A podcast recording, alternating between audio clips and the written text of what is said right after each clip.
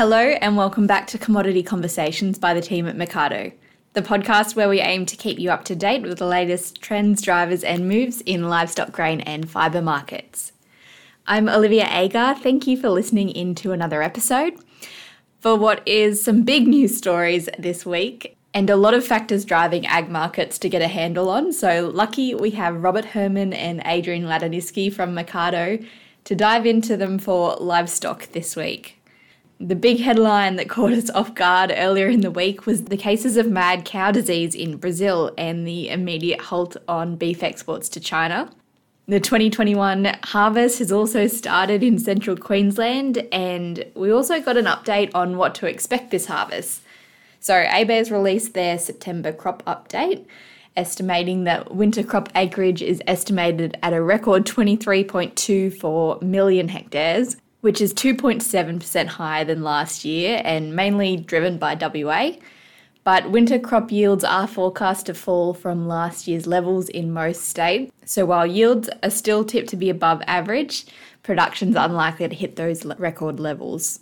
And on the back of that news, the ASX wheat futures did fall $4 a tonne over the week to $335 a tonne.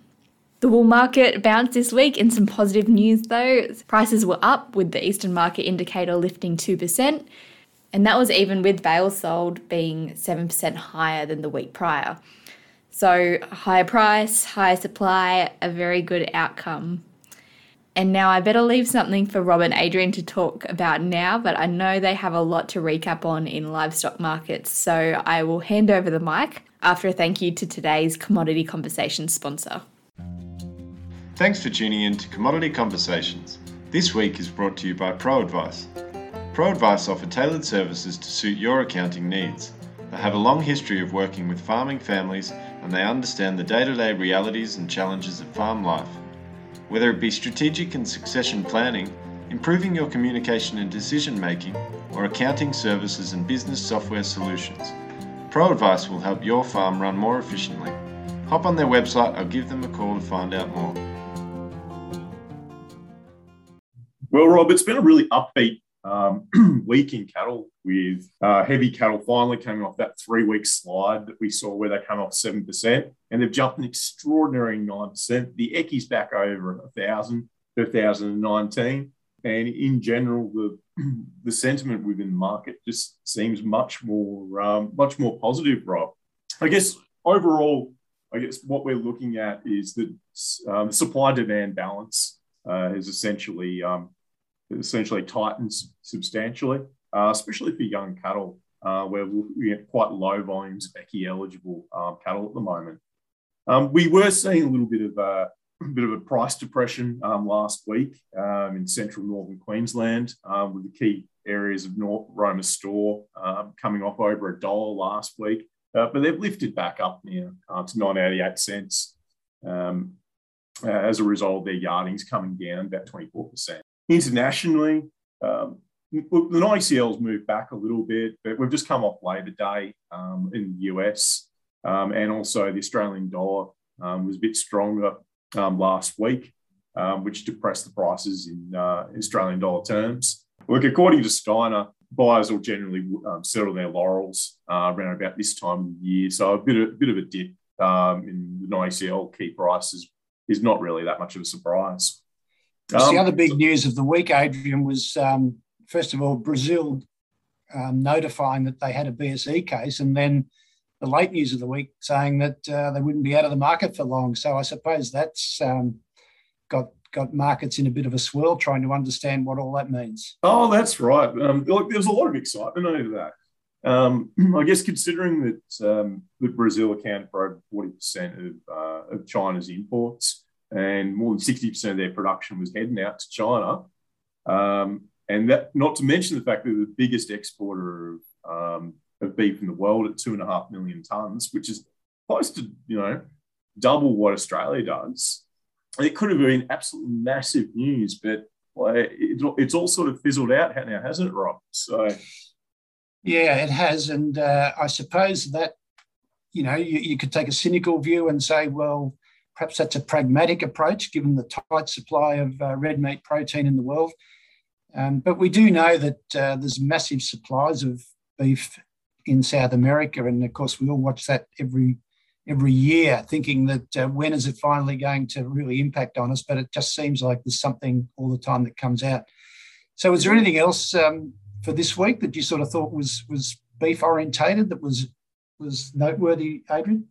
On that mad cow side of things, um, um, Rob. Look, I guess the government response is essentially looking looking like it's all been brushed aside. But a, a mad cow scare um, from South American beef, you look at it, and that certainly can't be good for consumer sentiment towards imported beef from South America.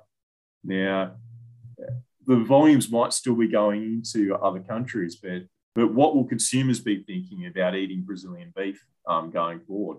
Um, and will that actually be beneficial to, to other countries with, with a better traceability history um, and animal health history like Australia? Yes, well, that's a pretty open questions, um, and I think Adrian, my preference would be on this be on the side of the country that doesn't have BSE, but there's no doubt beef, like a lot of commodities, finds a market for uh, almost every bit of the of the animal, and uh, and it finds a market for almost any animal that's slaughtered and, and put into the market. So the South American beef will continue to find markets. Um, I would I would say without any, I'd say with a lot of confidence that this is one thing they would have rather not had. I'm just going to. Um, it's interesting we don't get any competition for um, for our lamb and sheep meat from South America. It's not a very big market over there. And uh, as we've talked about before, we are the largest exporter, and along with New Zealand, we dominate the export market of lamb and sheep meat into the into the world. But um, this week, I was interested in reading Liv's article, and uh, she titled it "Snakes and Ladders for Lamb and Mutton" on Mecardo this week. And, the, and I guess the snakes and ladders is referring to the fact that the Eastern States Trade Lamb Indicator uh, was actually dearer and uh, the mutton indicator was actually cheaper. And it's a funny thing, we would have thought back a few months ago when we were doing our spring projections that at this time of the year, the Eastern States Trade Lamb Indicator would start to get softer and weaken based on uh, supply.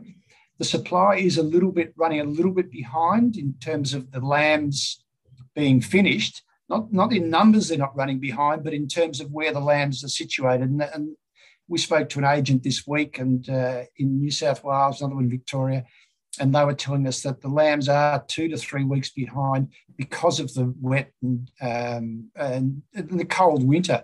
That's but, right. Well, um, sheep sheep do need a little bit of sunshine to finish, uh, to um, go well, don't they, Rob? So. Yeah, look, it, it just puts the shine on the lambs, especially, and, and people talk about them going woolly, which is just a really saying that uh, they haven't really grown into their skins yet. They look a little bit shaggy, but that that'll change. But what was interesting is that even though we've got um, you know good supply um, coming through relative to through the slaughter chains relative to other years, the um, the pressure that's being felt by processors with the constraints as a result of COVID um, are starting to, to kick in a little bit. And I think that might explain why we saw um, demand for mutton ease a bit and the demand for lamb uh, remain strong. And it, and it could, it could mean that there's a switch away from mutton slaughter in, on the chains to take advantage of this spring lamb. And the other, I mean, there are a couple of factors in that. We had um, uh, Fletchers in Dubbo were impacted by COVID and had to shut up and then opened up and then shut up again. Uh, and you've also got the um, meatworks in Victoria being told that they have to reduce to 80% of capacity uh, to, to, as a government directive uh, in their mitigation and efforts against COVID. Uh, the Australian Meat Industry Council and particularly Patrick Hutchinson was really vocal this week in, in calling that out as being pretty poor form. And I think we've all got our views on that, that, you know, perhaps it is a bit of an overreaction by the government. But it's been interesting that the, you know, the difficulty that um, processors are having is not impacting on the market in terms of the lamb price. And I think that underscores the demand, the, the demand that we we, we suspect is out there. I think it also is going to play out into some frustration for these processors, Adrian, because they're going to see lamb supply ramp up. There's no doubt about that. Um, but their ability to, to capitalize on that when you've got good supply and good demand is going to be curtailed. It's going to be curtailed, firstly, because they're not they're, they're restricted in their um, processing capacity back to 80% of, of what they were, but also in their ability in regional areas to attract labour. And we spoke to Gundagai Meats, to Will Barton a few weeks ago, and he noted that they normally increase by about 20% their labour force, and that's going to be difficult to do. So right now we're seeing lambs coming onto the market that uh, we saw a big offering of merino lambs on Auctions Plus again. We're seeing lambs come onto the market that are going to be turned out and come back in again next year. And as our analysis is showing, that that's a pretty good move.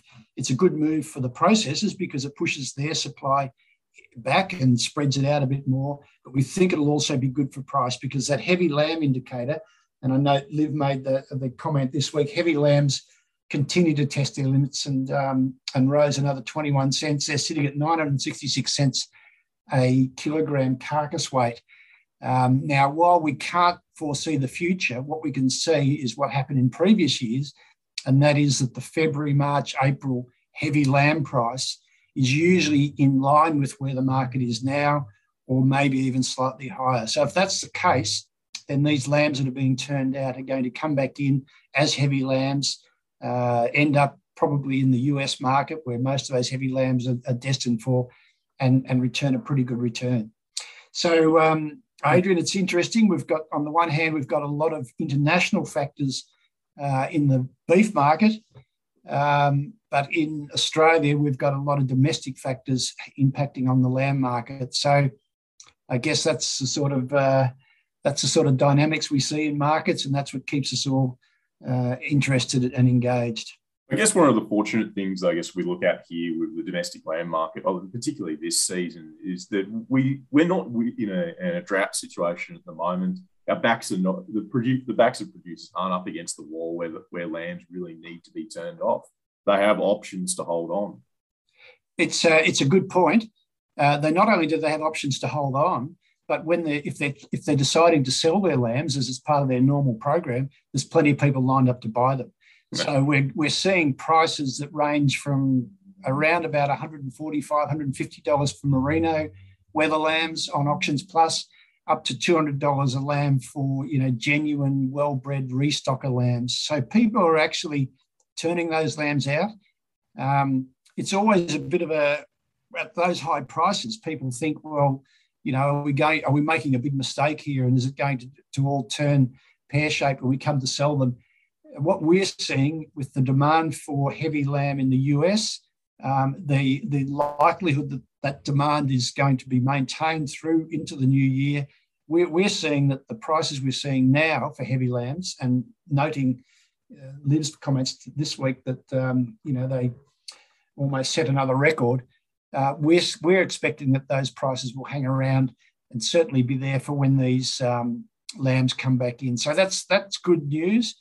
And as I noted today, talking to one of the agents, I said, if you're putting on a kilogram of carcass weight at $9 a kilogram, it's a different equation if you're putting on a kilogram of carcass weight at $5 a kilogram. So those high dollar, cents per kilogram come into play when you've got, you know, good lambs, you're turning them out onto country that's got the capacity for them to put on there 150 to 200 grams a day. Uh, it's it's looking good. And of course, all this plays into the whole agricultural field where at the moment everybody's optimistic, everybody's happy. It's still raining down here, and uh, we're looking for a bit of sunshine. But uh, let's see how this all unfolds. So, thanks, Adrian. Thank you, Rob. And and look, we'll be back again next week. Um, we'll have another set of uh, thoughts and ideas for you. But if you really want to get to the crux of what's going on, have a look at mecardo.com.au and you can see where all of our analysts uh, are publishing each week. And we'd love to hear from you. And uh, I'll leave Liv sum up and, uh, and, and sign off for now. Thanks, Liv. You pretty much said it all for me there, Rob, but thank you to you and Adrian for your discussion today. A lot of abnormal global and local issues impacting markets at the moment, but I think it was Jason Strong from MLA who said that abnormal is really normal in livestock markets, particularly in the last few years. So I appreciate your work in helping us understand what it all means. To our listeners, if you enjoyed the episode, make sure you hit subscribe, share it around, and give us a review or rating. And until next week, take care.